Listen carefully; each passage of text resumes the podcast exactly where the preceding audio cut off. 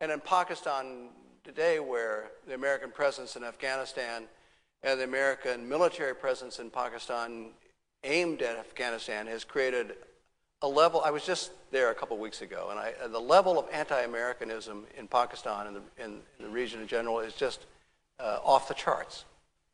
Uh, because it's seen as an alien intrusion, it's because it's seen as uh, a, a, foreign power trying to prop up uh, local politics. And in a sense, it's been seen that way for some time. Uh, when Pakistan was founded in 1948, when it was created as a section of the Indian subcontinent by the British when they were leaving India as a place for Muslims to have their own state, Ironically, Jinnah, the leader of the Muslims, who was a secularist, he liked his whiskey, he liked to smoke cigarettes, and wore a suit. He saw this as being a secular country to be secure for the Muslims. Of course, now, increasingly, the Pakistan governments have used Islam as an ideology to support uh, their government. But Maulana Maududi, a Pakistan a, a Muslim thinker within the subcontinent, eventually became a part of Pakistan, but he didn't like the idea at the outset. The uh, very idea of a nation state was a foreign intrusion, and there should be a different kind of politics uh, in the Islamic world. Um, eventually, as I said, he became part of Pakistan, created the Jamaat-e-Islami, the largest Islamic party in, in Pakistan. But at the same time, in, in Egypt, Syed Qutb, Hassan al-Banna was creating the Muslim Brotherhood. Syed Qutb then began writing about how Western politics, the kind that supported people like Sadat, was a foreign intrusion. Um, Sadat, uh, uh, um, Said Qutb was put in jail, then executed, as were others who thought like this, like, uh, uh like Faraj, who abdicated jihad as a neglected duty to purge the region, make it free of, of Western forces. It was this idea then that became part of the Palestinian movement. We forget that the Palestinian movement became religionized only fairly recently. That the Palestinian movement was uh, largely a secular, secular, affair led by Fatah and by Yasser Arafat uh, until the first Intifada, 1989 1990, when through frustration with the inability of a secular movement like Arafat's, sheikhs began to band together in Gaza, uh, especially, and also the West Bank, to create a different kind of force one where the frustration of secularism led to conviction that only through religion could there be a different kind of politics. I was fortunate to be able to interview Sheikh Yassin uh, in the early 1990s when he was briefly out of house arrest. He told me at that time that he was convinced that Palestine would not be truly free until it was an Islamic state. And so it was a different vision of a Palestinian um, nationalism that was born out of frustration and with the corruption of the secular forces. With how new this idea of religious politics is. The media often say, oh, they're going back to old traditional forms, old traditional hatred between Muslims and Jews and Muslims and Hindus. No, these are fairly recent things. I mean, the fighting between sectarian interest in Iraq, for example, never existed in Iraq in that region before. This is really a very new thing where religious politics has come into the fore, in part because of the corruption of secular politics, the inability of secular politics to contain as a moral basis the different factions, the different groups within some sort of coherent uh, national identity.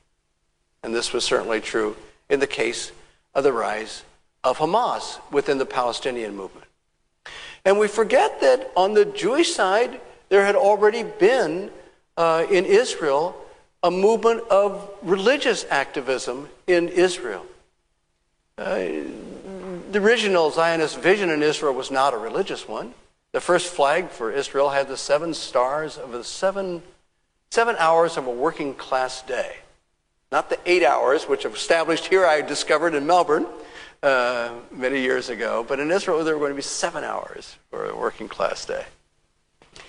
But then after the 67 war, a lot of the pious Jews who believed in Zionism, believed in the coming of the Messiah, thought that all the stars were aligned in a different direction, that Israel was not just a political entity. It had the possibility of fulfilling biblical prophecy. And people like Meir Kahane thought, you know, there could be a biblical state of Israel, primarily on the West Bank, because that's biblical territory. And the rebuilding of the temple, you have to get rid of that dome of the rock. It simply happens to be in the wrong place at the wrong time. And those Arabs, you know, Meir Kahane told me that, you know, he really didn't hate Arabs. Uh, he said they're nice people. He said they just happen to be the wrong place. And he said they simply have to go. He said, go. Because, he said, there are momentous things in history about to happen. The temple is about to be rebuilt. Israel is going to be reclaimed on biblical lands. And do you know what this means? He said, this means that we're creating the conditions for the coming of the Messiah.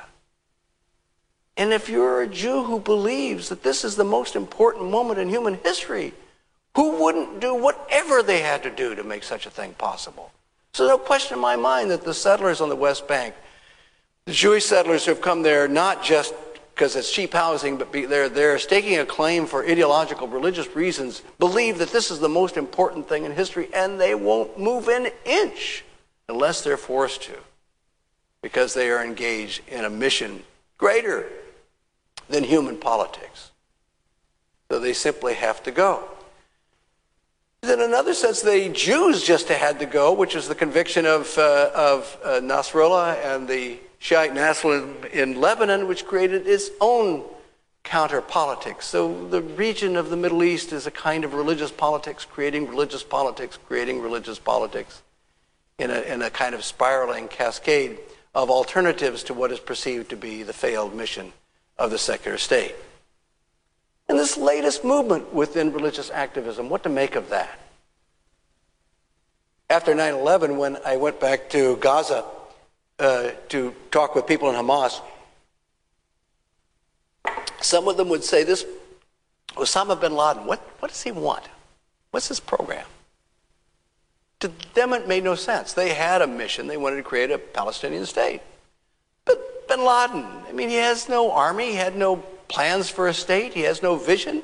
He just has this great imagined idea of war. Jihad is just this imagined, imagine war. And to attack the World Trade Center was to create a colossal image of warfare, but an imagined one. There's not going to be any boats ending up in Connecticut or New Jersey, and then suddenly, you know, Muslims would start taking over the cities of the United States. That was not in the, that was not in the cards. It was simply an imagined image of an imagined war. And it puzzled Muslims throughout the world, as well as puzzled many people in the United States.